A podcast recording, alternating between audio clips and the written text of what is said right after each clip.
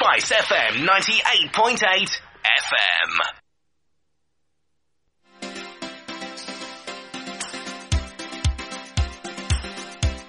I try to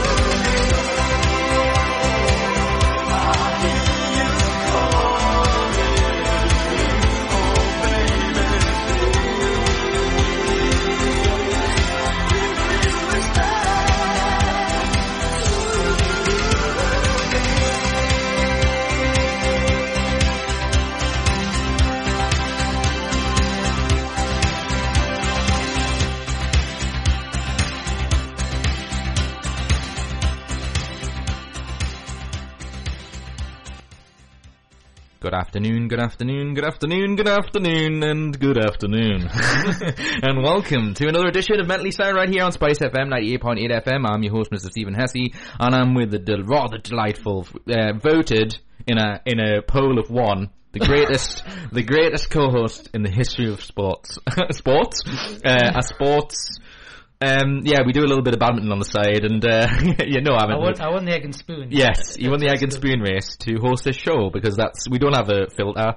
Uh, we don't check uh, um, qualifications. We just go sp- egg and spoon race. Whoever wins gets to be co-host. I've got my Um, yeah, exactly. Yeah, he's very proud of it though. You know, you get gold stars for everything these days. And it, and it wasn't it wasn't an egg; it was a tennis ball. Yeah, yeah, exactly. Yeah. and, he, and, it, and it was against his will. but welcome everybody. This is Mentally Sound. Uh, we have been doing this show on Spice for over a year now. Uh, remember, it's been yeah, it's been because it was a year on March or something. It's been Uh, a year and a bit. April. Yeah, so, been a, it's been a year and a bit and uh, having a really great time. Uh, it's been running for about a few years. We were on community radio before this, and it's all about mental health. Now, before you change channels or um, or, or airways, as it were, is that that doesn't mean that it's a a, a depressed filled time. Obviously, it just means what I'm about to say, which is a disclaimer at the show. Just to let people be upfront about it uh, straight away, is that we are very upfront and open, and obviously potentially talk about taboo subjects because I have bipolar disorder, Ricky has PTSD, and reverse SAD, which he re- revealed uh, uh, uh, last month, um, like the two shows ago. And yeah, we we have guests on like charities um, and people with lived experience, obviously, um, about disorders. But um, it's not necessarily just the criteria for being on our show. Um, we we talk about a, a, a number of different things, and we try and like make it upbeat and basically give permission to be open about, you know, to to, to joke about things, to to talk about stuff openly, to basically say whatever's on your mind and not be judged, which is obviously the point and problem um, that mental health is associated with. So, um, just to let people know, because I believe I know how to read the WhatsApp if that's the case, but um, Spice FM has become all technical now, and you can talk to them through WhatsApp. So they have been told to mention that. So if you're interested in contacting the show, I'm going to say this throughout because I did it once last show, but it was kind of towards the end, so it probably didn't make sense. So if you want to contact the show right now or Spice in general on WhatsApp, you can do so at 07881 988 988. That is 07 881 988 and 988. And you can ask either me and Ricky a question and we'll get to it some point during the two hour show because we have till 2 p.m. Or you, if any guests are on and they mention something that you feel we haven't covered or you'd like to ask them, you know, an indirect thing, um, or, you know, so we can, you know, direct it to the guests or whatever, um, please do and I will try and read and respond accordingly. But before our our first... social media. Yeah. Oh yeah, and social media. Um, if you're interested in talking to me, myself, or Ricky, or the show, we are at underscore mentally sound for the show, and I'm at geek underscore apocalypse, and Ricky is at vivid Ricky. And mentally round, if you look at Facebook, it's mentally sound. Yeah, on the yeah, we have a page, I believe. Me and my me and, And all our past shows are on there. yeah, Facebook doesn't agree with me. but yeah, so before we have our first guest on, because obviously we have an, a, a guest pack show, um, so we'll get to that in a second. Um, but first of all, as I usually do, is me and Ricky are going to have a little little chin wag and basically ask the question, "How are you, my good sir?" So I'm, I'm the I'm the Robin to your Batman. Yeah. yeah, okay. yeah, yeah. Uh, I'm I'm okay. I, it's been an up and down sort of week. Sorry, just the way, the way- the way my brain went there when you said Batman and Robin. So you've got some resentment at the Yes. fact that I'm secretly plotting behind yeah, yeah. he wants to be the main superhero. Yeah. Anyway, sorry, go on. As you know, it's incredible to think it's June in a sense because you know we've in weather related. I'm I'm always banging on about the weather, and you mentioned re- reverse sad before. Mm-hmm. But yeah, so this week uh, it just it's it felt like there's a day where it's you know it's heat, and then there's a day where it's quite cool, and you know you you up and down. It's quite funny because sometimes when I'm tra- out traveling with with me mum, you know we had the previous conversation about um you know about silences awkward silences. My mum's quite gregarious. She needs to talk especially in the back of a taxi and that kind of thing. And ev- the always she brings up you know like towards a cab driver is uh, oh how's the weather? And she's oh and, and I almost you know what? I, I, I'm I'm beginning to think she's deliberately rubbing it in because like she'll say oh she yearns for the hot weather and I'm I'm sitting there and beside her like saying uh no don't go on about it and just you're rubbing it in mum please stop it's just not it's just unfair I think it's one of the it's the classic like routine that Peter Kay does, isn't it? Is when you're sitting in a taxi. Yeah. That's the two like the two things like are you busy or like how's the weather or it's all like the sort of small talky stuff that you say just to kind of because my my mom um this is one of the reasons why I think I had to learn to be okay with silences is that my mom would always fill a silence uh with you know because she felt that you know if you're not talking you're not comfortable um you know whereas I'm actually like you know have periods of time during the day where I like things being quiet it doesn't mean Me that I, you know yeah. I mean, it's the it's the common misconception about if you're like at all, you know, sociable, is that you think that they just want you to be sociable all the time. But like, if that was the case, you just get in, you just go crazy eventually because you know you've got to have periods of time where you you know de-stress and whatnot. Um, but yeah. So um, so everything good in general though, other than like yeah, you know, t- yeah. So it's it's it's kind of been a rough week, but I'm hoping it, it you know next few days it smooths over and I'm sort of back to normal, whatever normal is to like to Yeah. and I. I did joke to my girlfriend that uh, we actually have probably banned uh, word norm- normal, the word normal on the show that it just doesn't uh, really Yeah. apply. I think. And half the time Um, I'm just itching, just just you know they keep the build up to the World Cup and stuff, and Mm-hmm. just oh please just kick off already, and you know I just you know I need the distraction. Just, I know, I don't, I know, I, I kind of do as well, like stuff to watch during the day, yeah. Yeah. And, uh, and, and also just, yeah, I, I've ne- I can't remember it ever having that many, like, um, warm-up matches, like, like, just constantly, like, It's an interesting feature on mental health news about the World Cup. Um, Oh, right, have heard already, already, but I'll mention it uh, later. But the the only other thing is that I'm being busy with, with the Acorn Union. Uh, we mentioned Cruddas Park House, you know, the, the, the tower block that's had fires recently in the West Oh End. yeah. So there's a there's a day of action um, this Tuesday. Um, the residents are going to get together, and we're going to march all the way to the town centre, all the way up to the civic centre, and we're going to deliver a letter to um, your homes, Newcastle, coun- and the council, and it's basically a list of demands, um, which includes things like fire safety and you know uh, the, the the various things that the vulnerable people in, in that block. Need, Yeah, I'm really. I, I mentioned to my girlfriend about um because I know that there's a couple of documentaries. I don't And if this in light of the recent because the Grenfell uh, anniversary is coming up Yeah. um, next week, I believe as well. Yeah, but I was what I was getting at was uh, has it been has it been on TV yet or not? But the, there's a, there's a couple of Grenfell Oh, there's been a few, documentaries yeah. because uh, I know there was one on BBC, and I think I'm right in saying there's a one on ITV on like really soon, or it might have been in the last couple There's of days. few been on re- Um, already. Yeah. I'm tempted to watch them because you know it's one of these things where you read a rough idea about what happened, but I'm kind of like curiously wanting to know how it happened and how it could have been prevented. I think more because Um, the ongoing inquiry. yeah. There's there's there's um there's on- oncoming revelations that we perhaps didn't know before that. Yeah, out, exactly, So, yeah. Um, yeah. Well, anyway, so we're not going to keep our guests waiting. If Chris, would you like to go and have a have a sit on this chair and uh, move the mic to you, if you can, and I will let you know if I can hear you all right. But um, yeah, so what I'm going to do is I'll just mention like I have an update about my mom, which is really. Because obviously we, I talk about this, um, looking after my mum who has who has Parkinson's. Um, so I'm going to talk about that. Um, you know, we've got a couple of hours, so we can figure it out at some point. Because I did this towards the end of the show last time. And by the way, just before I forget to say this, is the last show is on my Geek Apocalypse podcast feed. Um, so the Geek Apocalypse is a podcast that I do, um, you know, uh, every fortnight, and I put as a special for sort of mental health awareness is our last show before because it's obviously going to be released on the main feed of Mentally Sound now. But um, the last couple of weeks it's been available, and I honestly think I know Ricky jokes about this all the time, but we always go one of the best shows we've ever done. But it literally did feel like the best, one of the best shows. Um, and considering how stressed we both felt before the show started, um, it's amazing what stress can make you do. You actually end up doing Last a really, two really three good job. shows uh, have been Um, quite special, I think. Haven't they? Yeah, absolutely. But yeah, as I said, we'll not keep our, our guests waiting because I'm really pleased to say that Chris Tate from the Search Project is here, who Ricky mentioned. Um, did you say that it's a Yeah. crowbarring in with somebody else? Well, well uh, We'll, but we'll get to that. But anyway, uh, hello, Chris. Welcome to the show. Hello, good afternoon. Good afternoon. Um, thank you so much for being patiently waiting, and uh, and Mhm. uh, it was very nice to very nice to meet you. Obviously, um, so I guess first of all, for those that don't know, um, we're going to play um, we're going to play like ignorant that I don't know what this is, just for the benefit of the audience we to had hear the from search you. project Yeah. on last year's Uh, Simon Yeah. Luddington came. on. Remember with the poem? That's right. Yeah. Yeah. That's right. Yeah. Well, yeah. For those who hadn't listened to that show Yeah, yeah. and who don't know about search, um, yeah. Chris, Fire away. give So a tell us what the search project is. Yeah. Yeah, sure. Um, well, actually, just called Search now. The original name of All the right, project was called Search Project. Um, it's it's a charity that's been working in the West End for nearly forty years now, um, and we deliver various services for, for older people. Um, we work mainly in the West End and the, the outer west of Newcastle. Um, and we have uh, we have a lot of activities and services, as I say, for, for older people. Okay. Great. Um, so can you give us some examples when you say activities? Uh, what what examples can you give us of, of the stuff you do? Yeah, sure. I mean, we're we're based on Adelaide Terrace Okay. down in in Benwell. again, Um, right across from where I was. yeah. Yeah, it's just across the road, isn't it? Yeah. little neck of the woods.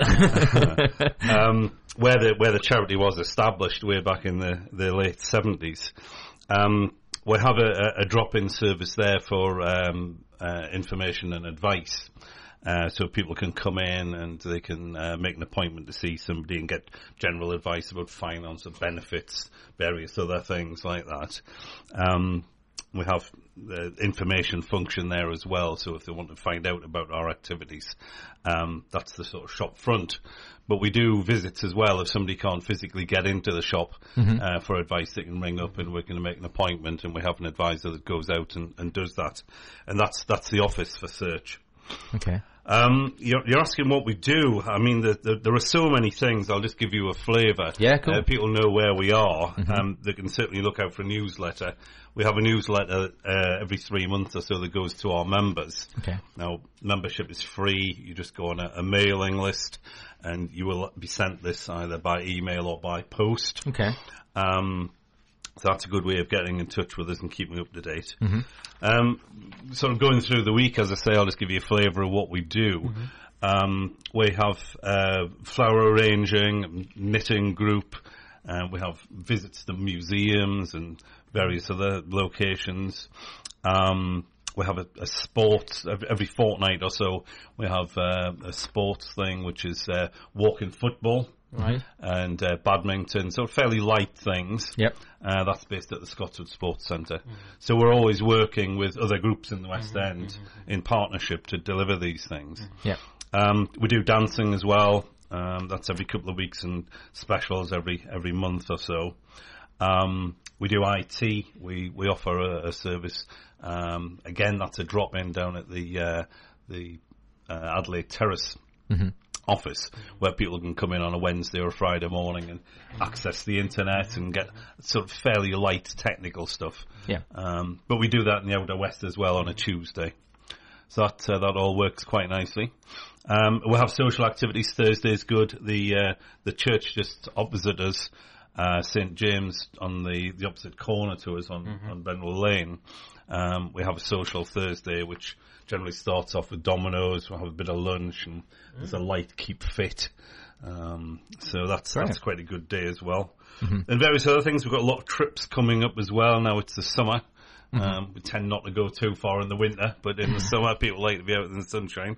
Um, so and you really there's also something for just just uh, you also in, incorporated the West End Befrienders recently, haven't you? Um, we have yes, because Uh, they were previous guests. Remember the previous guests? Yeah, West yeah. End Befrienders? No, no, yeah, I remember them very well, yeah. so uh, did, was it Lai that came up? now. Lai and Farida, yeah. and Farida. Yeah. Well, they're based in our office now. We've Right. we've merged. All right. Um, just a couple of months ago, so they're they're part of our project. Yeah, I think as did well they now. mention that? that, that yeah, was, they did. Yeah, they were just on the cusp of. of Yeah, I think they were saying that that was going to happen. Yeah. Well, they they came to us uh, uh, beginning of April, Mm-hmm. so they've got uh, they've got a room and they, they deliver their services from us as well. So Mm. we're uh, we're multicultural Great. in uh, in more ways than one now.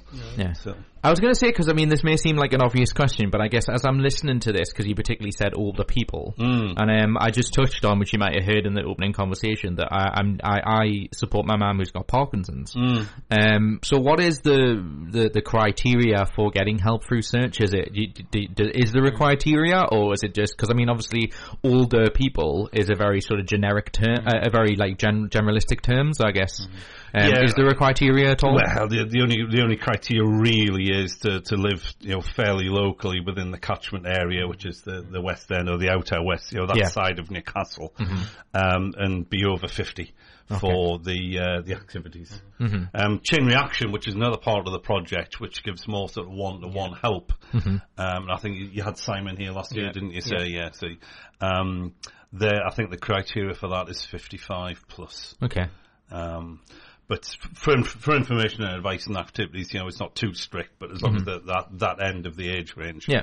um, Okay. that works quite well. it's worth asking because I'm sure there'll be people listening going like, "What is you know?" Because like a lot of things, especially with it being you know like a charity based thing or Mm. you know with or whatever, there's that um you know there's always a there's always a criteria. You have the ticky box the ticky box situation. So um, can we ask you like your own uh, personal stuff about you in terms of you know your work and how you got involved in the project? I ask- project? 'cause I think, I think you, Yeah. your best answer is the previous work with Thrive. You can Yeah. mention that as well. Yes, well, I, I think it's, it's about two years ago. Um, you had uh, one of my colleagues come from from Sue- Thrive, Sue Kemp. Sue Kemp, yeah, Mm-hmm. and I think she she did a, a very similar session. Um, it's almost exactly two years ago, I think. Um, unfortunately, Thrive shut down the, the northern office. We worked in Saltwell Park, Mm-hmm. um, so uh, my post was made redundant. Uh, this was mm, about a year ago, Mm-hmm. and um, I now I'm now um, uh, volunteer coordinator for search. All right. I've been there nearly 12 months. Time flies. Uh, So bearing in mind that the work that Thrive did along the lines of sort of horticultural therapy and that sort of Yeah. thing, am I right in that? So That's is- correct, is- yeah. Have you brought any of that into into search? Is any of that going on there? well? Um, not at the moment. We, we do have a small garden at the back. Right, okay. Uh, so we do sort of informal uh, horticultural therapy, which uh, we use it for you know, uh, various activities in the summer. We have volunteers come in and tend the garden. Um, I haven't brought horticultural therapy to search yet, no. All right. But I'm keeping trying. Food for thought. Yeah. Yes, it'll, be, it'll be an activity one day. That's my favourite sandwich shop. Food for thought. well, a little quick plug there for a Walls Mm. ending. Um, but yeah, so I mean, um, this seems obvious, but like, I mean, do you do? You, uh, I know this is a really like sort of um, generic question to ask, but I guess i- i- is it something you always wanted to do? Is it is it something that you know you really enjoy doing? Um, in that kind of way, does, does that make sense? In that, in, Generally, yeah. I mean, I've, I've I've been working in the third sector for twenty years. yeah, um, in various positions, and you know because of funding and the changing general climate for the third sector, um, I've sort of had to move a couple of times that I perhaps wouldn't have done uh, Yeah. had I not been forced to. And I've always worked with volunteers. Uh, and I've been a volunteer myself in various ways over the years. Yeah. Um, so this opportunity came up with Search, and uh, I, I took it. Do you find that with um because we know that the impact on cuts and so on it's it's, it's gone especially around the West End that you have to do a lot more signposting and you have to pool resources with the groups. Well, we do, yes, uh, yes. I mean, we, we, we try to work with as many groups as we can uh, to share those resources, Yeah. and that was that was that was really part of uh, amalgamating the West End befrienders as well. But uh, you know, money's very tight everywhere, unfortunately, and, uh, you know, And a lot of things have shut down. in the West End. Volunteering as well, it makes that even more of a Well, it does. importance. Yeah. Yes, I mean it's it's. Um, I mean we have um, we have about forty volunteers now. All right. Um, some we see every day of the week, just about. Some we see once or twice a year. Um, but I mean, they add uh, a considerable amount of value to the uh, the business. and what's the criteria for for a potential volunteer to be involved? Um, Um, just just commitment, really. Yeah. Um, we we have various opportunities for people. Um, are you looking for experiences, particular skills, or is that something you can train up within? Mm. No, no, no, not necessarily. I mean, we, we have we have volunteering opportunities, Mm-hmm. which um, starts off with just sort of general socialisation and Yeah. uh, making cups of tea and helping out, shall we say, at, at uh, activities and events, right the way up to leading activities. Right. Um, that's it's one of our goals to get a, a lot more activities Mm-hmm. rather than staffed, um, led by volunteers, Mm-hmm. and we're getting there. So if people have got those skills, that's fine. But if people just want something a little bit lighter, we've got opportunities for them as well, and, and everything in between.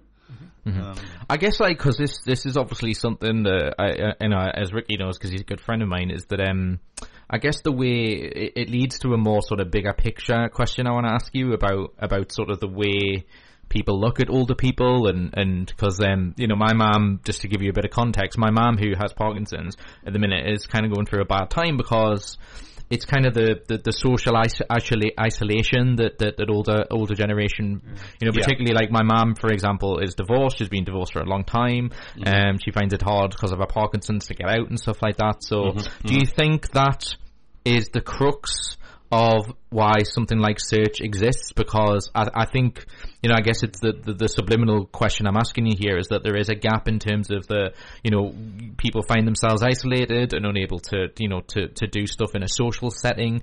Um, so is that yeah. where you think that that comes in? Oh in? yes, yeah, yeah. Yeah. That's that's that's the reason it, it was started really um, to advise people and um, you know provide uh, provide services for them. Um, couple of things there. Yeah, pe- people are certainly getting older. My mother died a few years ago. She was 93, uh, which isn't you know uncommon now. People are much longer. Yeah. But of course, the consequence is they're living with um, various conditions and often multiple conditions. As people get older, they have sort of more wrong with them um, because old age comes with, Yep. with other things. Yep. Um, social isolation as well. Yes, you're very often a sole survivor. Very often the woman is left on her own when the, the man's died because of the, the difference. And in- with that comes mental health challenges, doesn't it? Like It does. of loneliness Yes. and depression, that sort of thing. And if we if we can provide Mm. those kind of services that people can come to uh, in a social setting, Mm-hmm. um, you know, we're we're helping them access those. It was interesting because the chat we had with the West End Befrienders, who part of your organisation now, is this goes on in like um, even in the Indian and Chinese community that, that more and more, the same. yeah, Mm. and, and that that to me was quite.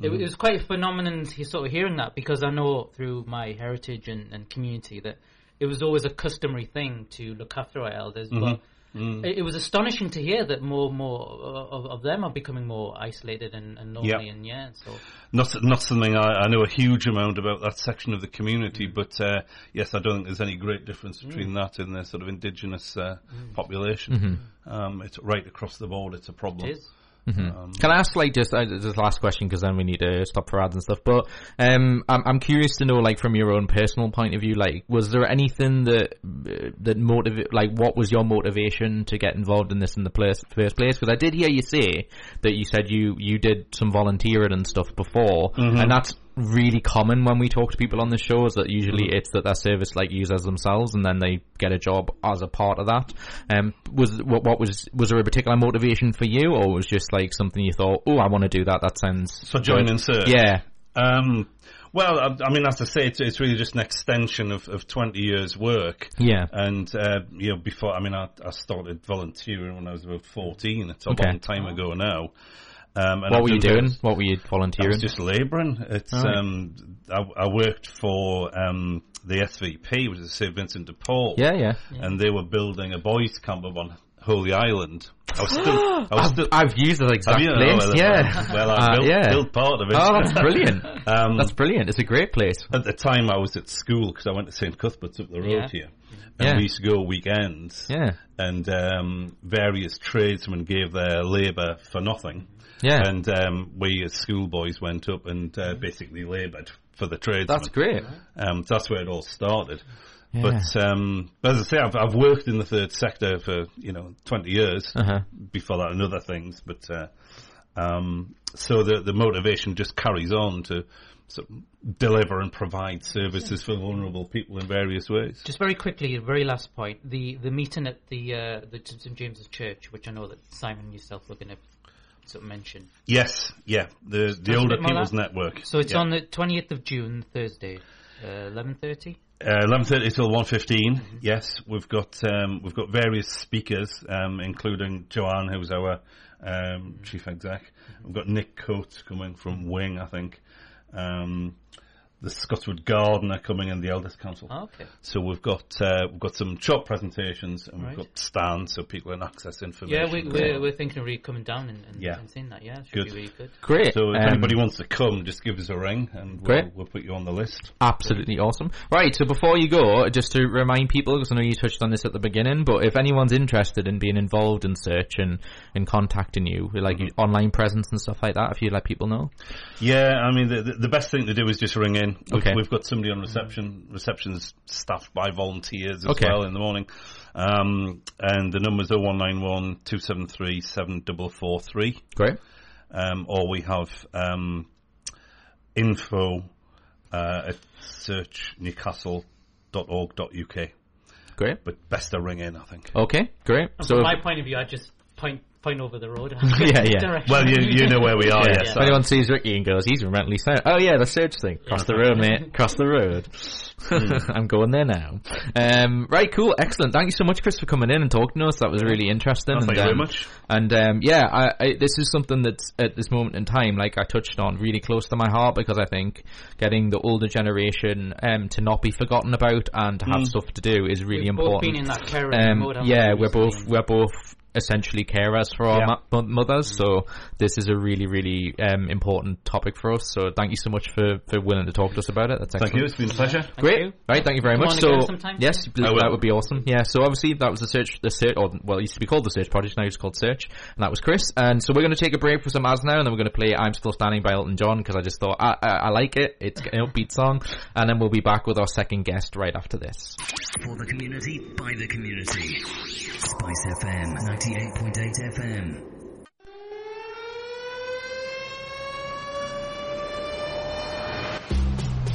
Newcastle Mela 2018. 25th year anniversary. The biggest multicultural festival on Tyneside. Bigger and better than ever before. Taking place on Sunday the 26th and Monday the 27th of August bank holiday weekend at the Exhibition Park, Newcastle City Centre. For more information log on at newcastlemiller.co.uk or search us out on Facebook. मोहतरम सामीन गुजश्ता साल हम आपके लिए dates for Syria लेकर आए थे इस साल इंशाल्लाह हम डेट्स फॉर सीरिया, फलस्तीन और पाकिस्तान लेकर आ रहे हैं। एक किलो खजूर की कीमत सिर्फ़ 10 पाउंड रखी गई है। तमाम मुनाफा आपकी पसंद की हुई चैरिटी को जाएगा। ऑर्डर के लिए telephone number zero seven five double two nine seven six double zero two पर रबता कीजिए। आपका ऑर्डर इनशाला माह रमज़ान से पहले आपको मौसू हो जाएगा। मजीद मालूम के लिए हमारी वेबसाइट www.thedateproject.com पर रबता कीजिए शुक्रिया On Tuesday, the 12th of June on Spice FM, we will be raising funds for Court, an organization providing hope for orphans in the Kashmir region of Pakistan. Please do tune into Spice FM on 98.8 FM or the TuneIn radio app on Tuesday, the 12th of June and show your support from 5 p.m. onwards. For more information, log on at spicefm.co.uk or search us out on Facebook at Spice FM. Sick of the same old radio sound? then you need vibrant radio. Spice up your life. Spice FM 98.8 FM.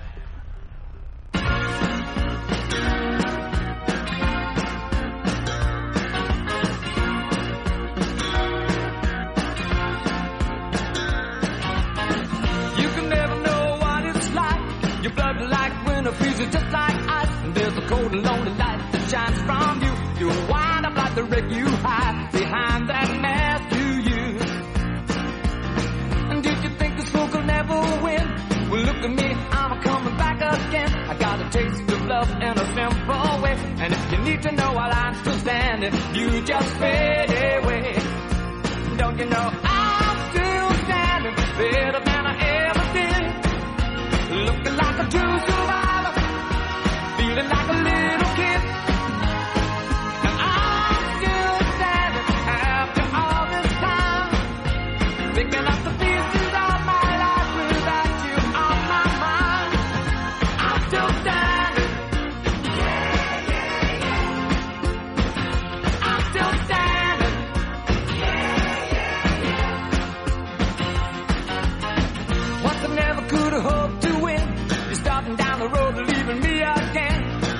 you made were meant to cut me down. And if my love was just a circus, you'd be a clown by now.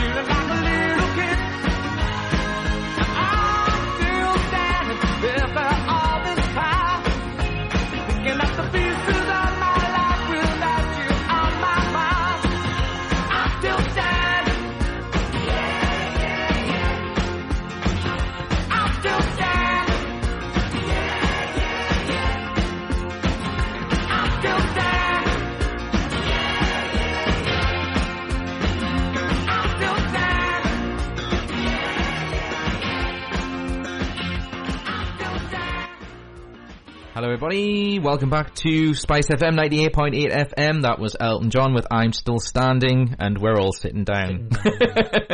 How ironic. Um, but yeah, so uh, huge thank you to Chris uh, for coming on. And just before, there's a couple of things I want to mention um, before I get it. We get into talking to Lucy. Just very, very quickly, is during the break, uh, Ricky reminded me that we have a so, another uh, team member who's not very, well at the minute. So I was going to mention this at the beginning of the show and forgot. Um, but Kaylee, who um, has been helping behind the scenes, she obviously helps with the guests and stuff, which is why it's kind of like Ricky has to keep getting out of his chair to sort of make sure the guests are okay. Um, unfortunately, she had surgery, which we mentioned a, about a month ago, I think it was, um, on that particular show. So obviously, best wishes to her. She had plans to come in today, but didn't feel very well over over the night. Um, but I did have a, a Skype conversation with her, and she seems to be doing a little bit better. So hopefully she'll be back round soon. Because if she was going to come to today's show, she was going to talk about what she went through um, and how like her mental health got affected by it. So um, obviously that might happen in the future. Um, obviously as well, uh, we're going to cut short our conversation with Lucy, unfortunately, as much as we would like to, because um, we're playing something um, for um, is it Ramadan? Or something like that. It's No, it's some sort. Of, oh, is it later on? Okay, It's, it's Iftar, I think. Iftar. Okay. Um, it's it's some, something to do with um, you know the the the the, the station, and it's 13 minutes long. So we're going to play it just before one o'clock because they've asked us to do that. So if you listen to last uh, two weeks ago show, we had to do the same thing. So just to let you know that we're going to be gone for about 15 minutes or so. Okay.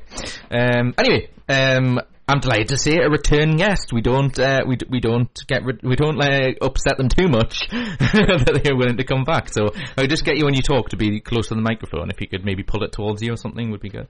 Um, that's better. Awesome. Um, yeah. So uh, I'm delighted to welcome back Miss uh, Lucy King, who's here from the Alzheimer's Society Northeast. Hello. Hi. Hi. it's nice to meet you to too. I know. Um, it's it's nice. It's fun. It's fun to have a return person. Um, so how have you been since we last spoke to you? Uh, good. Yeah, very good. Very busy. Always, as Mhm. always, at Alzheimer's Society. Um, and loads going on, so it's been great. Awesome. Because I, I always think that's an appropriate first question doing a mental health show is to ask you how you're doing. It- you know. I'm doing very well. Yeah, yeah. Oh, good, good, good, good, good. It's a free therapy session, so um. He doesn't, he doesn't ask me. Well, yeah, yeah. He does really. Yeah. yeah, I go, okay, I have to ask you. He's the, he's the, co- he's the co-host. I have to ask you. as well. Um, but yeah, yeah, it's like See why I'm plotting behind his yeah, back. I know. Yeah, yeah. He's, he's doing the neck signs. I'm going to kill you after this. I'm going to kill you. Um, but anyway, so um, uh, obviously we're here to talk about like there's an action week. Um, that you wanted to talk about because I think there was an outside chance you, you were going to be on last last Yeah. la- the last show. Um, I know you were on our list of of, of maybes uh, for the last show. So you want to tell us about that and and a thing about cupcakes, which I really want to know because I'm a huge fan of cupcakes. You can't tell with his belly, but but yeah, do tell. Um, Um, yeah, so Dementia Action Week was a couple of weeks ago. Or was it last week? God, time flies. It might have been two Um, weeks ago, I think. But, Yeah, uh, Yeah, 'cause that's what I was. I was discussing with Ken behind the scenes about maybe coming in to talk about. That. Yeah. Yeah. yeah. So it was previously um, Dementia Awareness Week Mhm. up until this year when it was changed to Dementia Action Week. The reason for the changes, Yeah. we sort of felt that previously we wanted it to be raising awareness about dementia. Um, now we feel like we're getting to the point where people are already more aware of dementia Right. and now more people are wanting to take action. So it's putting into motion a lot of the things that you've raised. Definitely, yeah. So it was a really fab week. We were doing all sorts across the northeast. We created dementia friendly Grainger Market in town, which was Yeah, great. We were all down there for the Yeah, day. yeah. Um, and across the country, there was all sorts of actions going on. So we were creating dementia friends all across the Mhm. country. We were encouraging people to, as I say, make their local communities more dementia friendly. People were fundraising for us. Um, there was a lot of activity on social media, so Right. it was really good. That's great.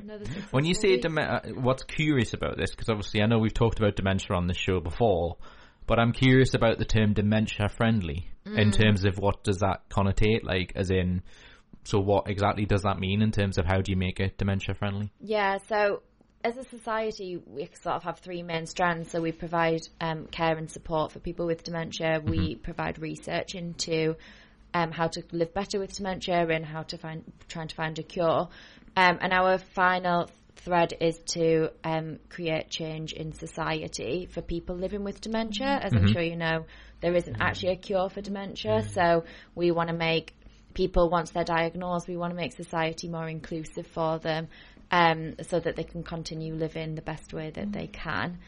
Um, so yeah, that's sort of what it all centres around, and it could be anything. I mean, we talk to bus providers and um, local transport Mm. providers to make sure that they are Mm. aware of what dementia is and how Mm. people with dementia can use their services better. Yeah. We talk to supermarkets. Um, we have a really fantastic supermarket in the northeast that does a dementia friendly shopping hour. And during that time, the staff are more aware that people with dementia could be Is in that the called store. slow shopping? Is Yes, that- yes, very okay. similar. Yeah, Yeah, yeah. Um, music's turned off. They do a lot of work very similar with Yeah. autism. Oh, I've heard a lot about Um, that, yeah. Yeah, so that's something that we're trying to Right. increase. And you also talk to venues because we had the Tyneside Cinema Absolutely. um, yeah. over Christmas for Yeah. that. Oh yeah, they were really good about that. And yeah. they have the diff- dementia. Friend- you actually see it down there, don't you? On, Yeah. It's up on a sign, dementia friendly. Yes, and yeah. It sort of says what you confirms what you've been saying. Yeah, and not just the Tyneside Cinema. I mean, we're we're definitely increasing that across the area to have. I think we had a couple of Vue cinemas um, all across the area that were doing dementia friendly viewings, um, and it just means that it's more accessible for people with dementia. Often, it, the viewing won't be any different, but Yeah. it just means staff are more aware that people might have dementia. It means that you know we can make sure that people are sat on the end of a row so that they can get in and out easier and all of these things are very small, but they make up um, a huge impact. So just for those who didn't listen to the last time we spoke to you, like what is your particular role in the organisation? Uh, I'm the fundraiser, Mm-hmm. so I bring in all the money. um, no, I don't really. I just work with all of the amazing people.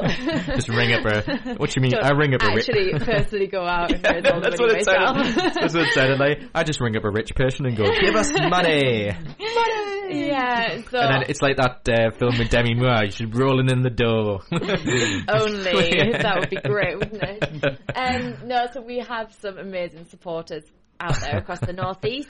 Um, Yeah.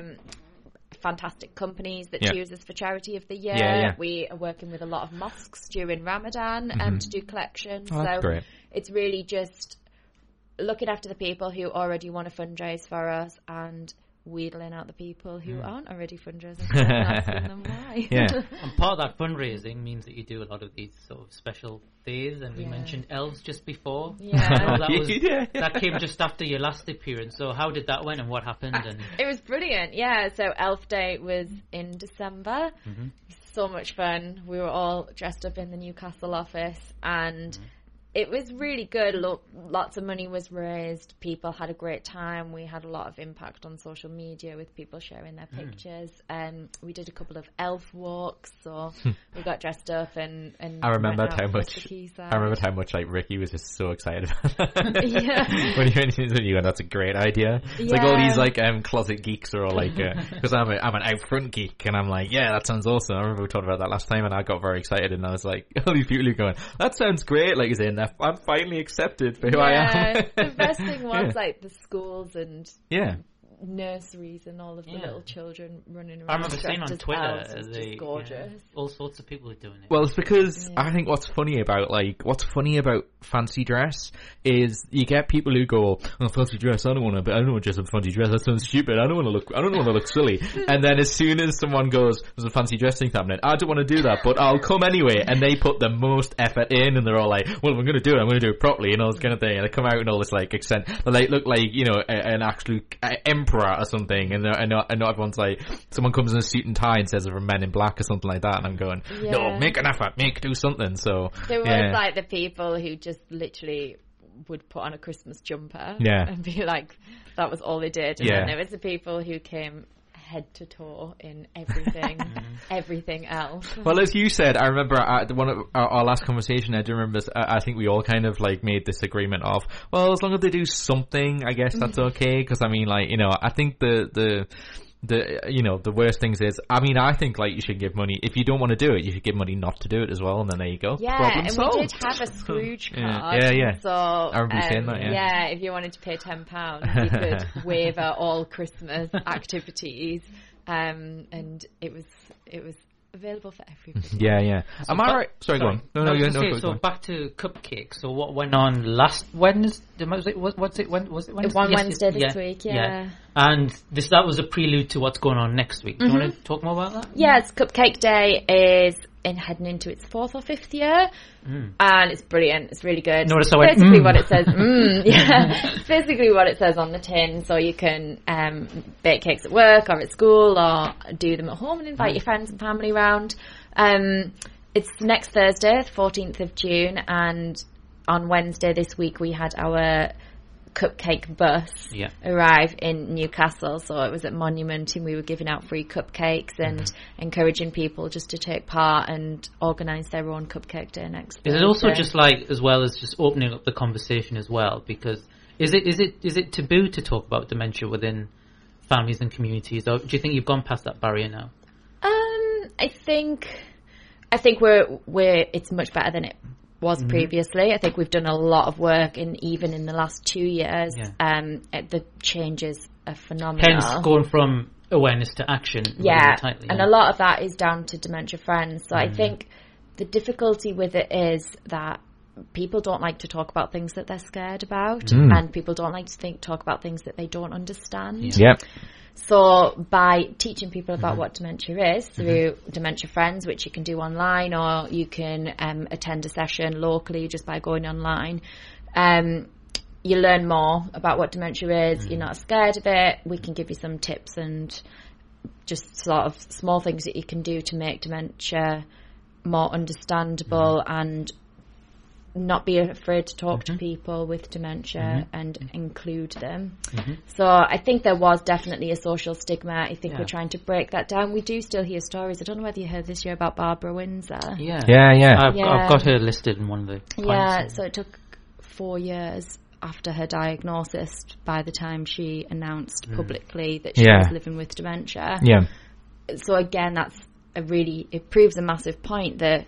She didn't want to come out to the world as soon as she was diagnosed and say, Mm. you know, this is what what's happening. Well, you've answered my, my question there because also me and Steve previously talked about uh, Alan Shearer did a documentary about dementia within football. Mm. Yeah. Uh, have, have have have the FA and those sorts of organisations been in touch with the Alzheimer's Association in terms of like research and that sort of thing? Not as far as I'm aware, but it Yeah. doesn't mean that they haven't. Um, we do a lot of research around things like sports and Hmm. how it can impact. We we did a lot of research around boxing in particular. Right. Um, Yeah. and so like the injury, how an injury can cause dementia. Um, but that could be anything. I mean, it could be Hmm. car accidents, it could be falling off your bike as a kid. You just don't Yeah, I know. know that. I know that. Obviously, the most obvious example because my mum has Parkinson's, and I remember like you know the the, the whole argument about, and it, this was always a this is always the thing about people not like doing enough sort of in-depth research about a thing is that like people want to throw out the the idea that Muhammad Ali got Parkinson's because he took one too many fights on, and there's not. I mean, it, it could, as you said quite rightly, it could be part of it, but um, you know, a lot of the times it's a really complicated reason why that happens, and Yeah. some of it can be genetic and all this kind of thing. So, Absolutely. um, yeah. So, I, but I mean, ultimately, what we're all talking about is whatever we can to understand it and to help someone through that. I mean, that's the other thing because I think another thing you've said. Which I think is the, the biggest problem is that people want solutions to things. So when you said dementia isn't curable, people just go, well, what am I supposed to do? And I don't think that's a very healthy and uh, respectful answer. No. Um, that, that, that's the thing that most bothers me. Um, you know, because, um, I often find people who know that to a certain extent, I think that's why they don't want to talk about it is because they, they don't, they don't, they, they, they think that it's a net, it's a, it's a no-win situation, which, you know, if you're the person not going through it, I don't think, you know, that, that you're, you're, you're better off than the person who, who's going through it. So why not help them?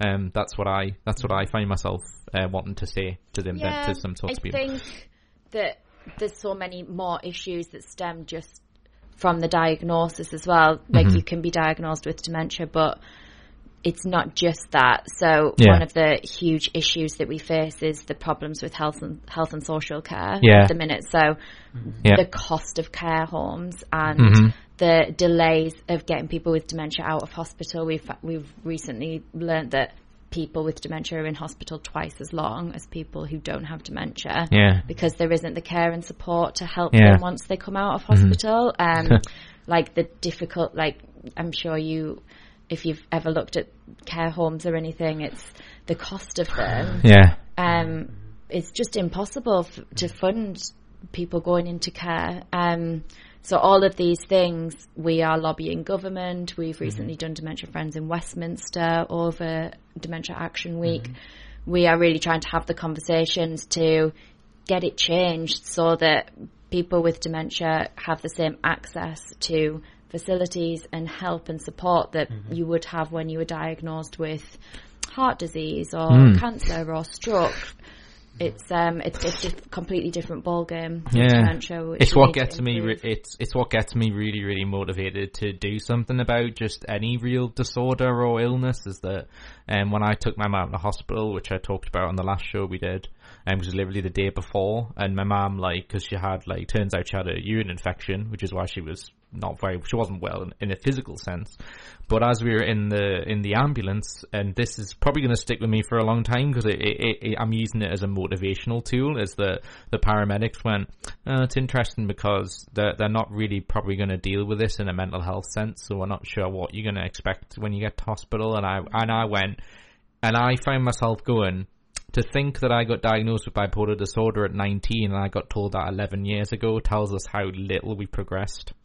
Um, because of the fact that, you know, i it's not about the fact that people end up in hospitals because of issues, you know, because of issues with whatever it may be, whether it be dementia or in mom's case, Parkinson's or depression or whatever it is. It's not that it gets to hospital and they do nothing. It's the fact that it, it gets to hospital in the sense of there's no prevention to stop them getting there, so there's no short term solution, so it becomes a long term problem, and then you get this cycle of people going to hospital because they're desperate for help and not knowing where to turn.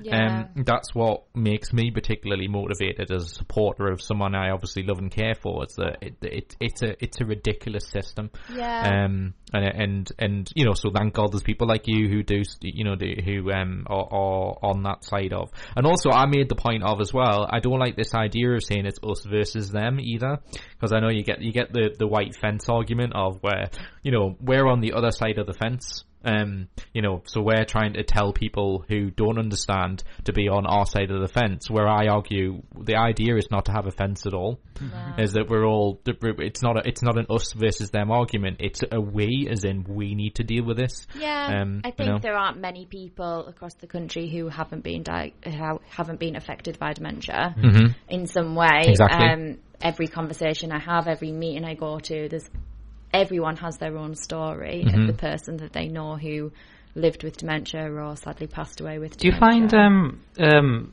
I can't remember if I asked you this last time, but I, I know I was meaning to ask. But um, when you deal with when, when a family is dealing with dementia in the family, do, is there a like psychological impact? So there's a wider impact, and how do you go about sort of dealing with that? Do you signpost, or is there Hmm. work that you do within your organisation that helps with that? Yeah, I think the ripple effect is massive. I think it's. I don't want to say it's harder on the carer than it is on the person with dementia, but it affects both Mhm. parts. Um, it can affect whole families, Mhm. and not just the physical side of of caring for somebody with dementia and and the changes that happens to that person, but the the mental Mm. side as well of losing Mhm. that person still Mhm. being there, but Mm. not being the same person Yeah. um, is massive, really, Mhm. really hard. So we, yeah, we are the we're almost like a one-stop shop for mm-hmm. everybody affected by dementia and their carers and their families and their friends. And we are working. We have a new five-year strategy, and by the end of that, we are working towards making sure that every single person who is diagnosed with dementia mm-hmm. is immediately put into contact and has an offer of support from Alzheimer's Society. Right. So we're raising more funds. We are working much harder. We are talking to more people. We're getting the message out there because ultimately nobody should face it Mhm. alone. Um, Yep. We have the information, we have the services, and we need to be there for everybody who's affected. So that's great what way. we're working That's a great way to wrap it up. Um, I guess the only thing left to say is then we're going to play the the thing that the Spice asked us to do. But so contact information, like how can people find out more information and stuff like that, and how to contact you. Yeah, we have a brilliant website, so alzheimers.org.uk, or if you just type Alzheimer's Society into Google, it'll come up. Um, we have a helpline that's open 24 7. Great. We have a customer care line. Um, get in touch with us that way and we'll direct you to And the if right you go on. Mentally Sound's uh, Facebook page, the video of your uh, pop-up van with the cupcakes from the Oh, monuments yeah. on there as well, so people can see that. Yeah. it's not, and also it's not too late to sign up for Cupcake Day. It's next Thursday. You can go Yeah. online, get a pack, or if you live in Newcastle, we'll be having a stall at the Beacon, so come and say hello to us. Awesome stuff. right, Lucy, it's lovely to see you again. Lovely to catch up. And you, thank you. Yeah, and uh, as I said, um, this is good because it seems to have a theme, this show, which obviously I'm going to talk about my mum a little bit later, but it's a, a theme of, of, of caring about the older generation, uh, obviously because dementia is obviously more so associated with later in life. So I think it, that's a really good theme for, for today's show is to, you know, we should encourage people to look after people uh, as long as possible and get the right help that they need. So I really, I, I think that's a really good message uh, for the to end the first hour. So we're going to play this. It's called Juma Azan. I think I'm saying that right. It's what it says on the on the on the um, computer. So we're going to play that now for Spice and obviously for our uh, in, uh, Indian viewers, uh, uh, listeners, I should say. Um, so that's going to last about 13 minutes. So we're going to be gone about 15 minutes, uh, and then we'll be back for mental health news about about quarter past one. Okay, so we'll be back, guys, right here on Mentally Sound on Spice FM 98.8 FM.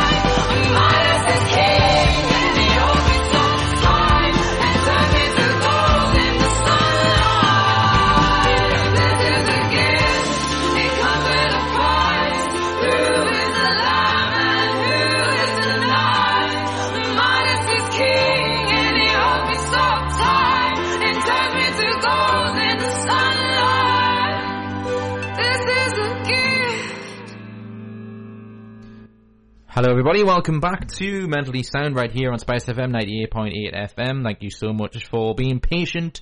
If you are uh, waiting for us to get back on the air, because obviously we played something there for our Indian listeners, um, obviously for Spice FM being a multicultural station, we were asked to do that. So I'm not quite sure how long that's going to last, because obviously we did that for two. We did one for two weeks ago as well. Um, so what we're going to do basically is a compromise is uh, we're going to just be with you right till 2 p.m. now, um, basically catching up with me, and myself, and Ricky because we really haven't had a chance to do that because we were covered with guests for the first hour. So me and Ricky are going to have a nice chat and catch up with a variety of different things.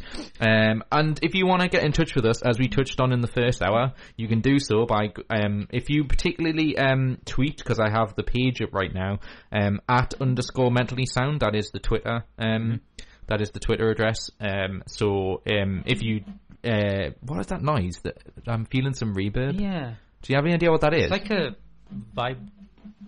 I think it's the table. Might be, yeah. Uh, sorry if you're hearing some like reverb or something, because it. Uh, I noticed that when we were interviewing Lucy, but I yeah, didn't quite know. as well. Um, I thought it was our phone at first, but then I to put our phone off the table, and I, d- I don't quite know what that is, Mm. but that's very annoying. It seems to have gone now, whatever it was. But anyway, so um, so yeah, so if you um want to tweet us, which is at underscore uh, mentally sound.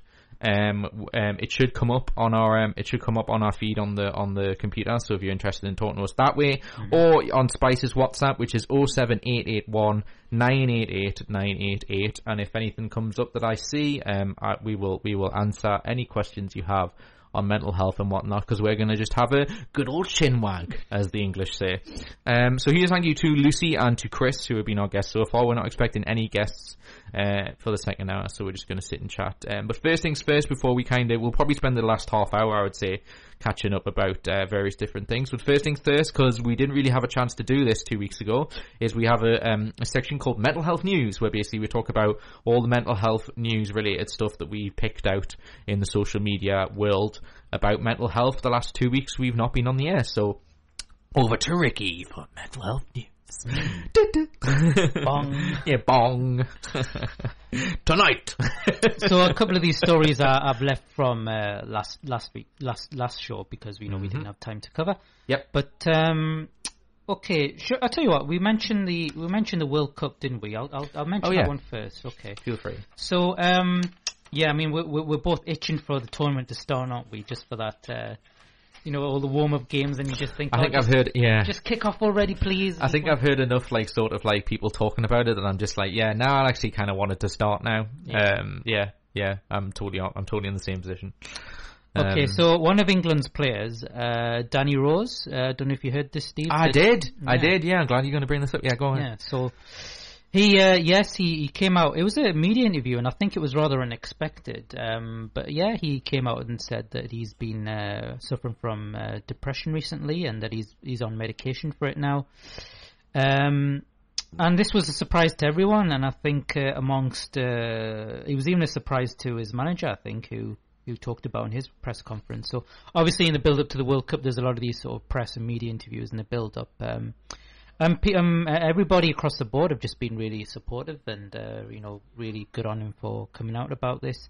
What he described it as as, as reasons why. Um, see, I didn't know about this in, in terms of his background, his his backstory, but um, so he, I mean, this was similar to um, Clarke Carlisle's situation. He suffered a, a long-term injury, which which sort of triggered his depression. Yeah. It was the same with Danny in his case, but also on top of that, uh, his in- his uncle had uh, uh, committed suicide uh, not so long back, and um, his mother has has had some um, uh, has suffered racial abuse.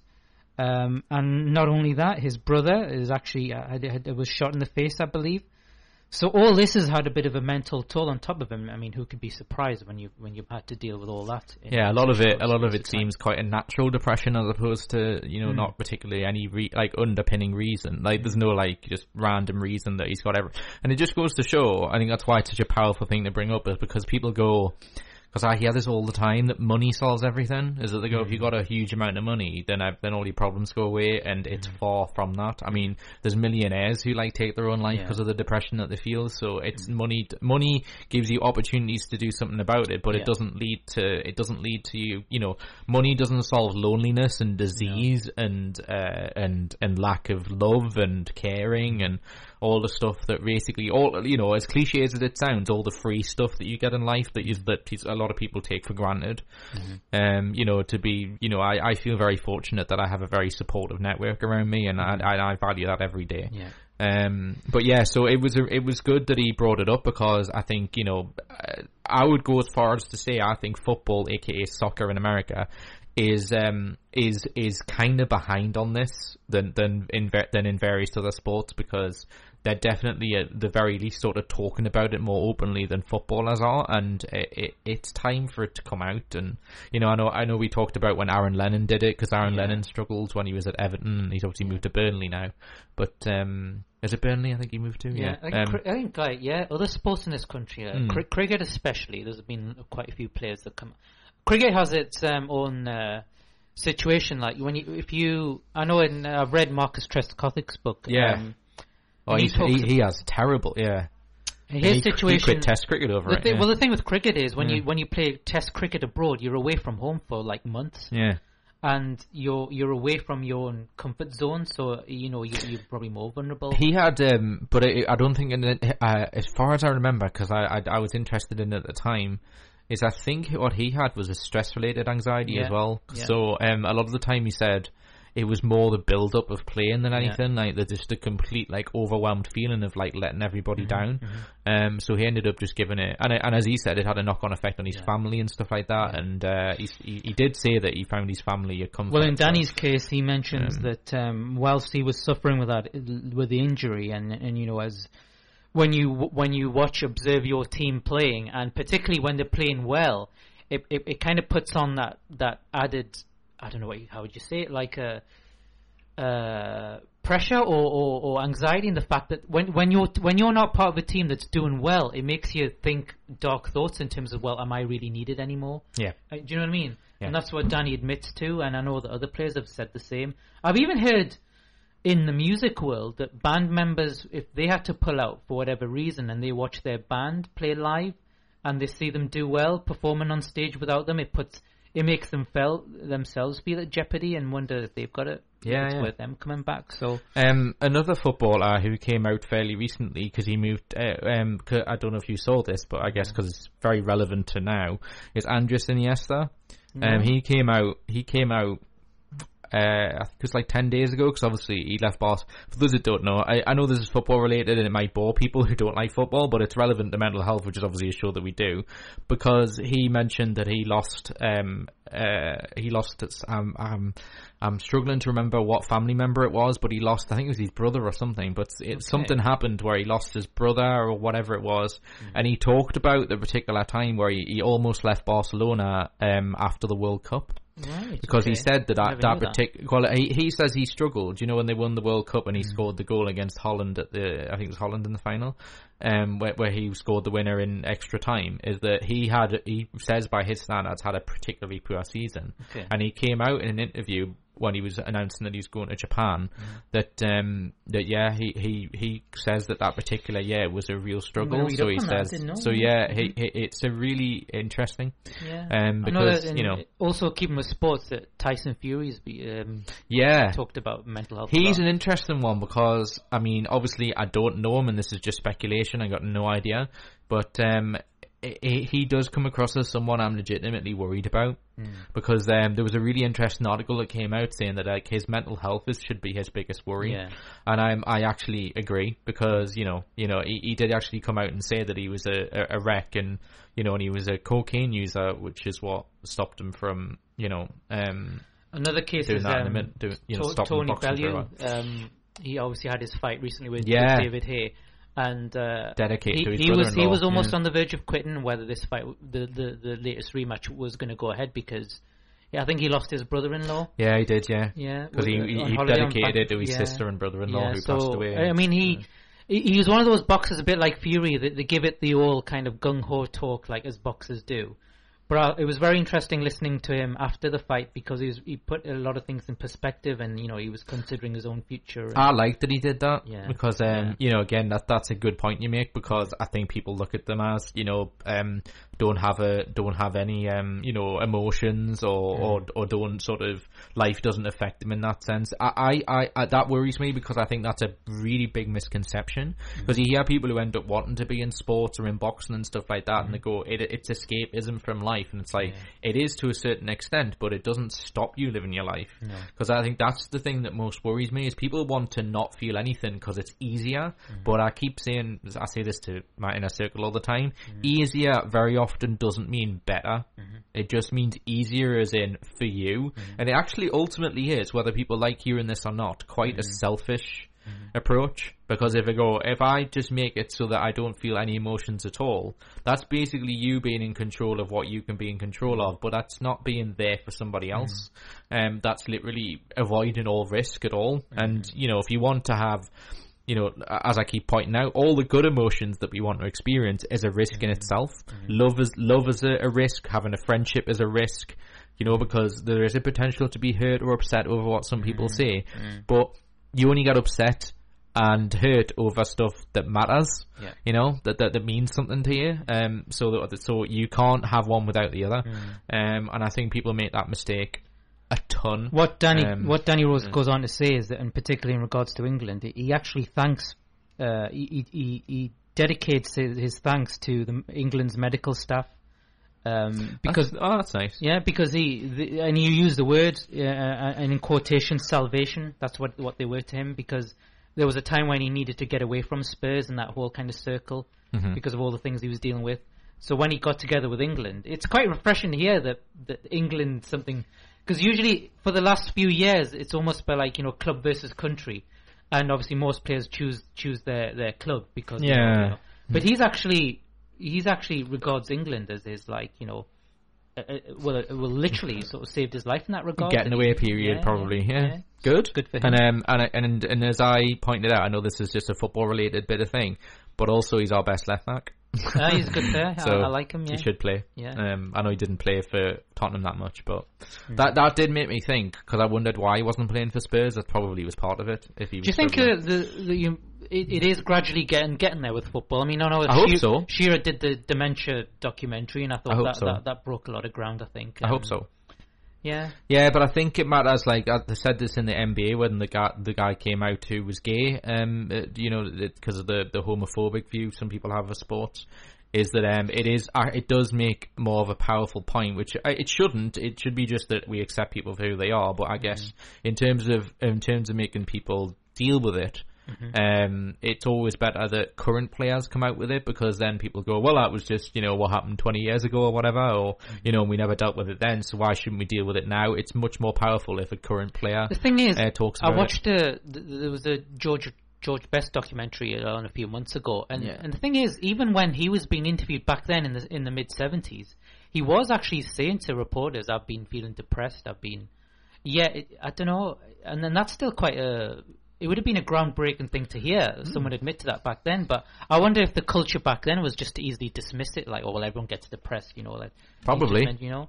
because the the uh, as I say, because obviously you know you talked about my mum at some point, but uh, at some point in the next next hour, next half hour. But um, I have this argument all the time because I think you know, because obviously in this doing this show, we we talk about stereotypes, um, we talk about discriminatory things to say or very sort of harsh generalizations.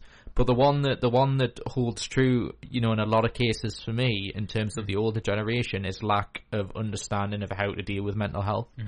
And the common way of dealing with it is to do nothing because it's regarded as what comes into the equation is the the, the strong versus weak argument. Mm. That you're uh, you're weak if you mm. don't deal with it and just put it under the carpet and then pretend it and like sort of you know, have a, you know, stiff upper lip, hardworking, like just get on with it thing. Mm. But the problem is with mental health, it is that is that is far the opposite. Mm. In the it, it, it it's not weak to admit you've got a problem, and also mm. in a lot of cases, if you choose to do that and not deal with it, it I can guarantee it'll come back and hurt you later on, and, and in a oh, far yeah, worse yeah, situation. You've got to deal with it as soon as you feel it. Mm-hmm. And the problem is, is when they do that, you, you people essentially society gives the wrong advice, and also what's very dangerous is society gives advice that they think is right. So they think, well, you know, you should just need to get over it, or you Man need up. to, yeah, man up or whatever. I had a really like. I hope she doesn't mind me saying this, but I had a conversation with Kaylee when she interviewed me for the for our for our dissertation, and I was quite like you know ranty and adamant that like, yeah, it's just the the the, the you know like I said about my mom, which you know it's just this is a fact. It's not to be critical. It's because I want her to treat this seriously. But she, for example, she went to three therapy sessions and felt that that was more than enough. And that that's an example of Yeah, it. Is that yeah. they don't even think therapy is a re- refu- is a is a good way of dealing with something. You know, yeah. talk, talking about something. How's that going to make me Yeah. feel any better? Um, you know, I've had conversations with really close family members who have said it. Who said that exact phrase. Drives us crazy because Well, it's interesting. um, um, just yesterday, uh, I was in the central library because me and a few colleagues from amongst the uh, the psychology against uh, austerity network. Mm-hmm. Uh, we remember I was telling you about the problem solving booths, the idea that, that was when that was going on. Um, we we want to develop uh, like a free psychotherapy network so people who can't access services can get it. So we had a little pub up session at the Central Library last night for a couple of hours. And it was interesting just how I think we are making ground. Uh, but as as Lucy said there, I, I found it really interesting that whole the, they're not using the word awareness anymore. They're putting action, Yeah. which I think is really crucial. Because yes, we're talking about it more, but now is the time for action. Let's just do something about it. And uh, so when when me and my colleague Lewis uh, were, were were having this session, it was interesting as how how many people just stopped and chatted to us, you know, open it openly, sort of saying that yeah, um, I, I do need counselling. I've been waiting and I'm not really getting it, and that sort of thing. So that's going to take uh, that's that's a really good point you made because I think the action side of what you just talked about is going to take a lot longer. Unfortunately, Yeah, that's I the thing so. that that's the thing that that's when the revolution needs to happen, kind of thing. Because Mm. talking about it, you know, how many people talk about a good idea and don't implement it? It's the same principle. we should call it mentally Um, sound action. Yeah, sort of yeah, action yeah, in the end. yeah. Action speaks louder than words, and they essentially do. I mean, you know, I actually said, you know, um, uh, Kaylee asked me this: is like, what do you think the ultimate goal of doing the radio show is? And I'm, and I kind of in a roundabout way said, I mean, I, and I actually made the joke of, you know, I hope Ricky doesn't take offense to this, but like the idea is that hopefully we reach a point where, but but the thing is, is mental health is always should be talked about.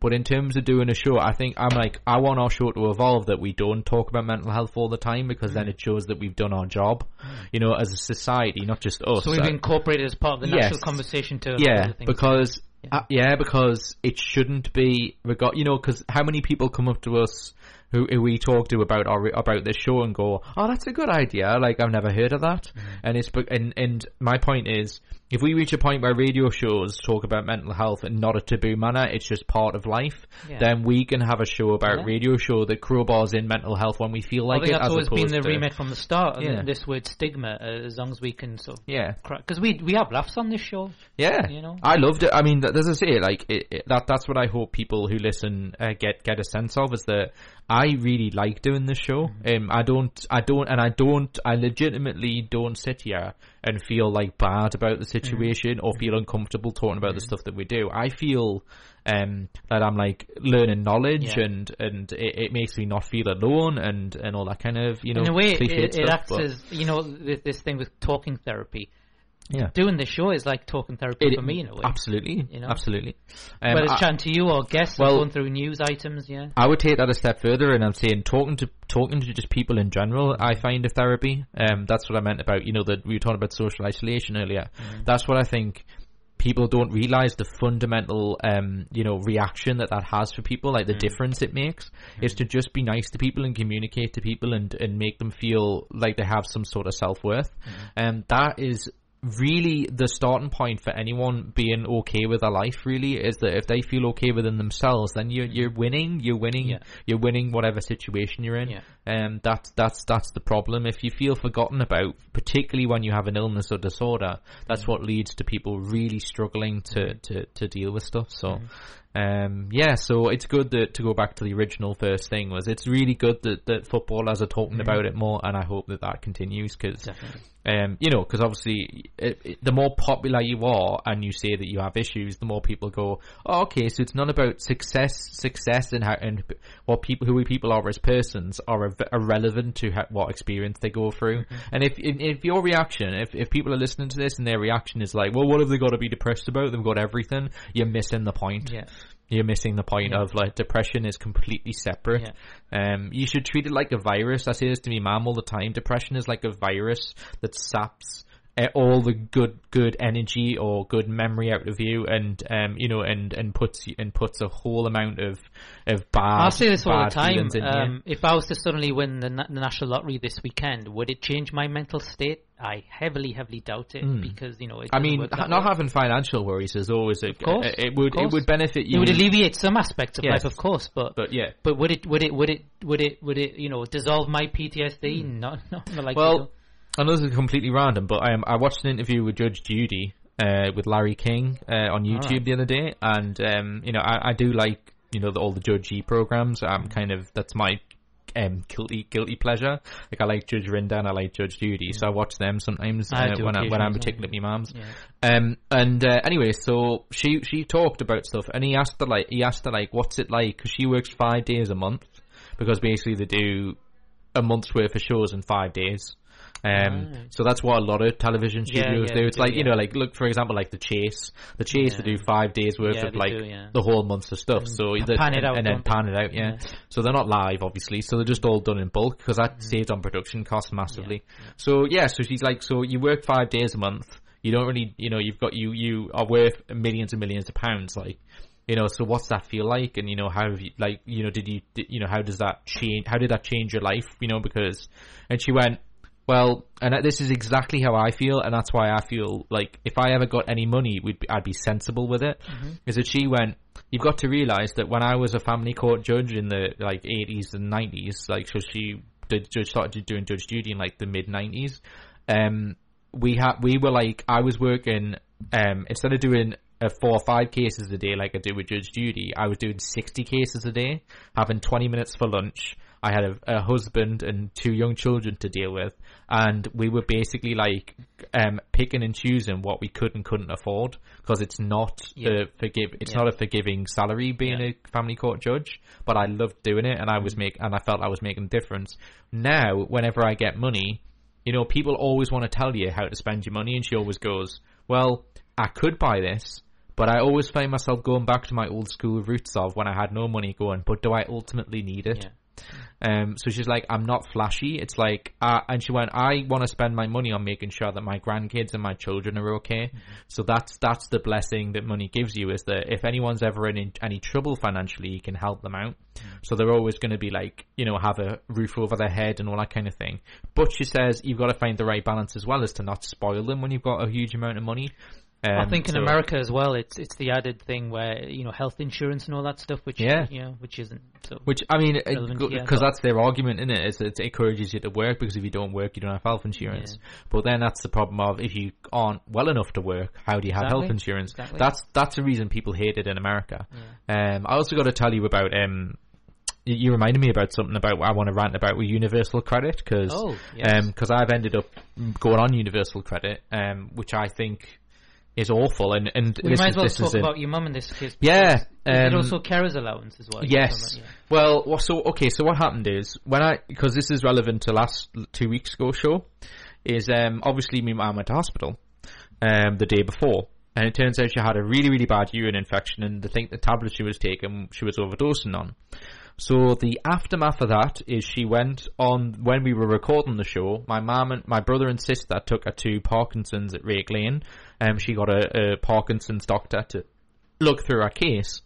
And so the ultimate irony is uh, all the stuff that we were trying to say, like that was mentioned six months ago about like we should reduce our patch, we should do this, this, this, and this about our tablets, um, all got dismissed three months ago and go, we'll just stick with what we're doing.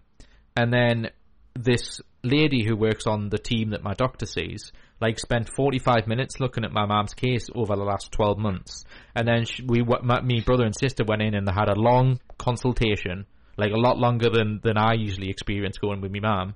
And she went, right, we need to, we're going to reduce this tablet, we're going to take rid of this tablet, and we're going to get, gradually get rid of the patches. And I was like, hallelujah, because I, I, I like um, blood, sweat, and tears said to them three months ago, "That's what you said you were going to do," and so it took. So so it almost feels like you know uh, three months Where of, did all of a waste to, of a waste of time, yeah. And it's because of the lack of like you know you get like ten minutes with a doctor, you know, to cover a, pe- a huge period of time for someone going through something like Parkinson's. It's it's a it's a stupid system, Mm. and but it took an emergency hospital visit for that to happen, Yeah. and it it it leads to a wider point, and I touched on this in the interview with Lucy. It, I get so so animated because it's like. I, I, please, people don't take this to heart and say that I'm saying that this is acceptable, but it really is a powerful point to bring up. Is that people who end up in my mom's situation who feel helpless and feel that nothing's getting better and are not being listened to, feel that their only solution is to, and I'm not saying my mom did this, I do, but I do think it was subconsciously giving up. I think this is what my mom ultimately was doing, is that they do it because they don't feel there's a way out. Um, but the way out ultimately ends up being only if you're in an absolute crisis do you get ultimately what you want. And that is an unbelievably dangerous and unacceptable thing for us to be in mm. because as we keep preaching on this show till we're blue in the face, it's about prevention. It's not about waiting for something awful to happen and responding. Yeah. That that's that's the height of if that doesn't describe ignorance as a mm. society and particularly the the the, the actual organization that we go to for help, mm-hmm. the NHS and the wider in the wider community, mm-hmm. We don't have access to the help that we ultimately need until it gets to, uh, you know, like a life or death situation, or that there's a worry that sh- someone's going to hurt themselves. Because that's ultimately what happened with my mum. Is she had a massive hallucination episode, and could have, you know, could have been far worse than it was. We feel really, really lucky. I mean, that I'm being completely honest and open. That that's really what something No, really agree. bad, I something really bad could have happened. It's basically just allowing Um, problems to fester until, yeah. until they reach a point where you know it's too late. Yeah, and then we go, oh, well, maybe we should do something about it now that they're, you know, trying, you know, jumping over walls when they're 72 years of ages because they're worried that their house is exploding because they're, you know, because they're physically and mentally exhausted. Mm. And, you know, and also on top of that, it comes across that the family doesn't do enough when my mum and my sister and brother are all physically and mentally exhausted mm. trying to help her. Um, it's just this endless cycle of, and then sometimes you get go, you get them saying, "Well, you need to take care of that because," and it's like, you know, you reach the point where you go, "Enough is enough. We're sick of this."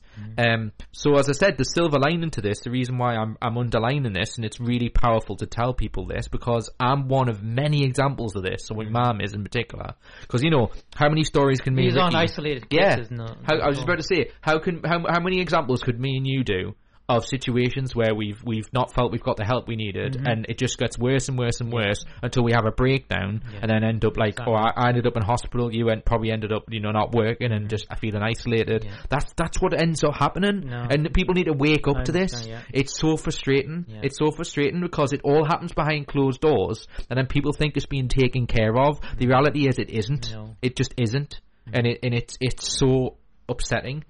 Um, but as I said, so the silver lining of it is, and I know there'll be people listening to this going, "Well, it got resolved." It, my point is, it should never get to that point mm-hmm. because it's people who are suffering, and I think that's the thing that most upsets me, and I and I hope it annoys people who are in the NHS or whatever it is, like people who make the the big decisions. Mm-hmm. We do not care about suffering in this country. We just don't. We just don't. If somebody is in pain and is not feeling very good, the solution is that they need to do something about it. But the reality is, there's a lot of people in situations where they need more external help. They're, they're not. They they are trying to be responsible for their illness. Mm. I'm sick and tired of hearing people say you need to take responsibility for what you're going through. Mm. But there's people who end up in situations where they just they can't, they don't have the tools, mm. and if they don't have the tools, they look for external support. And if you're throwing it back to them and saying, you know, you're on your own, it makes them iller and it makes them give up. And that that this has to stop. This is this is the reason why. Look at how many people we have in mental in the mental health show that we've done now. How many people in this show that we get charities. The reason these charity exists is because it's a gap that the NHS does not provide. That's the reason they exist. That's the reason they're there. Why is there a dementia society? Because as she just pointed out, people go to hospital and dementia people wait around because they do, they don't have the help.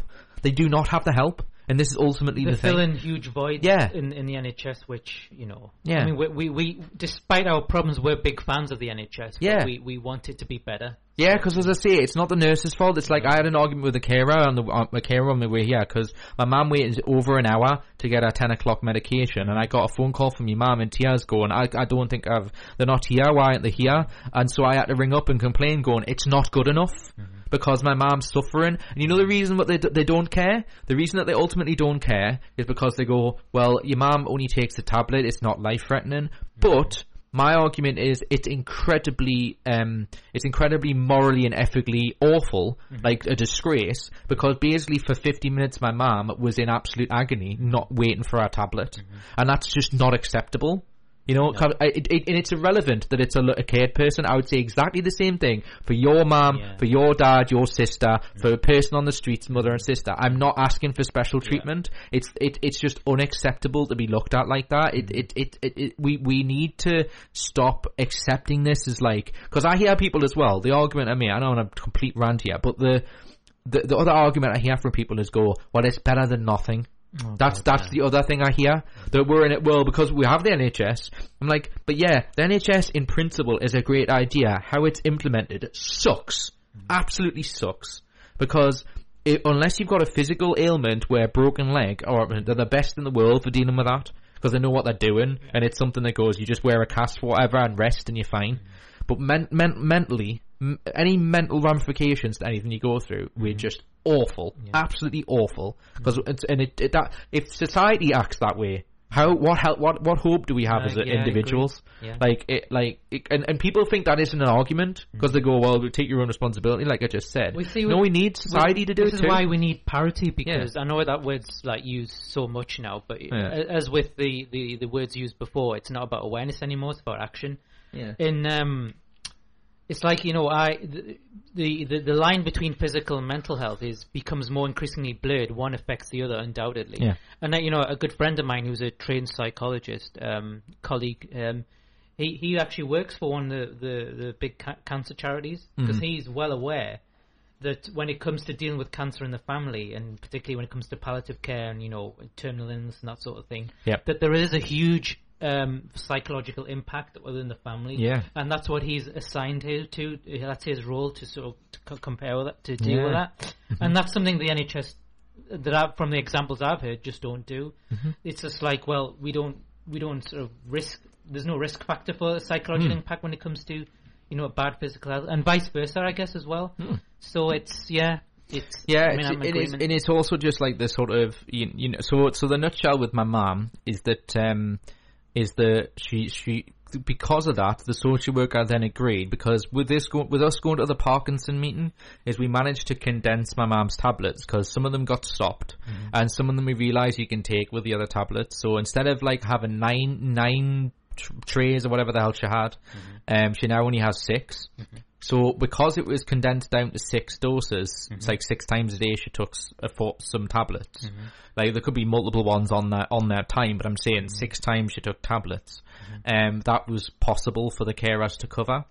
So we were able to get dosset boxes that all made sense, that were all like labelled correctly, so to the care co- company satisfaction. The company that we're currently with, who does most of our carers, Mhm. do four sessions now. Um, we got another company to do the other two, so she Mhm. gets a seven in the morning call now, as well as a seven at night Right, call for okay. two for for one care company. Then the other care companies come 10, 1, 4, 7, 10, 10, 1, 4, and 9. Right. So she gets all her tablets taken care of now. So um, That's quite thorough compared to what yes. you had to deal with before. And also it means legally I'm no longer responsible, which is something that I felt immense relief over. So as of like the as of Monday, I am not responsible for putting my tablets out for my mum. So that's mean that I don't have to go every day. I mean, obviously, I'm, I mean, I'm going to go and see my mum after this radio show, for example. Um, so it doesn't mean that I'm going to just go and relax and think, oh, my work here is done, because I know mental health wise that you know I've already had a couple of phone calls I've had that have been a little bit teary.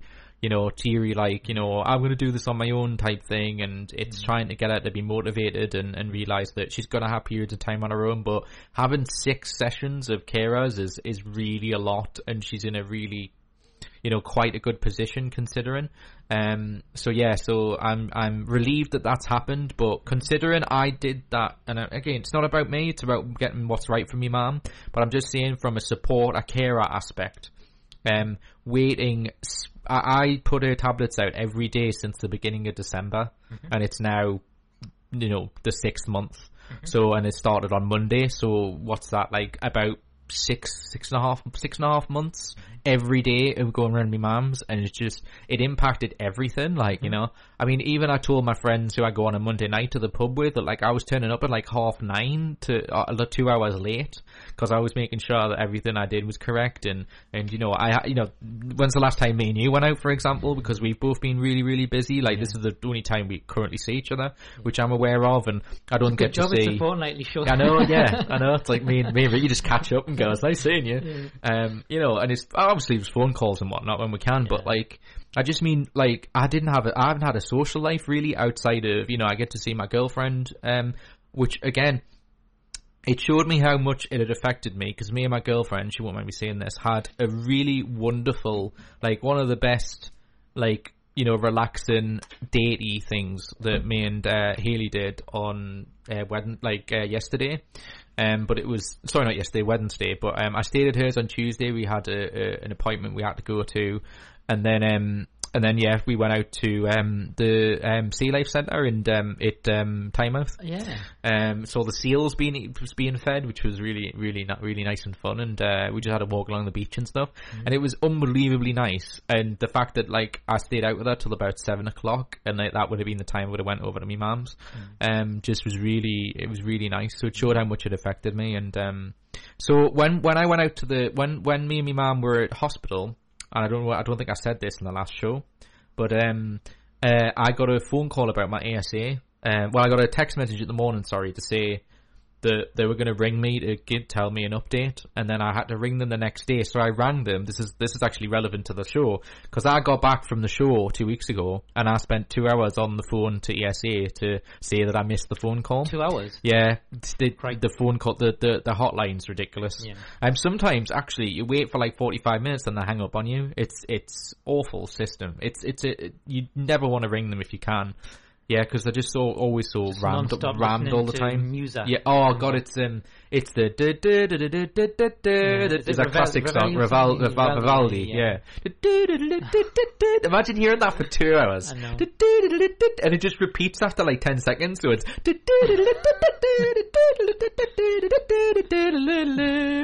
and you and, I, and, I, and you just you're like this is going to give me a mental health problem. Yeah, if yeah. I didn't have one net already I've got one now listening to this. And that's a fantastic classic song but it's now being tainted by the tainted fact that they use that as a whole or uh, yeah yeah use it as the whole thing for everything. Yeah. like because I rang the hotline for ESA and it turns out that they'd feel that I'd failed it which I'm not surprised. I knew that I was going to feel it because I'd shown that I was able to work because you know I mean obviously I do this and I work sometimes at university and stuff like that I knew they were going to penalise me for that but that's the whole point How do they take So- volunteering then? Do they do they see Um, that as proof? of no, it's only it's only um it's only paid work um that they penalise you for. But I guess if you decide to volunteer, that's probably the same principle as that they'll look at it as going, well, you're getting out of the house, and you know, because you have to basically be you know um, bedridden for them to to uh, uh, it's it's it's it's a it's a stupid system.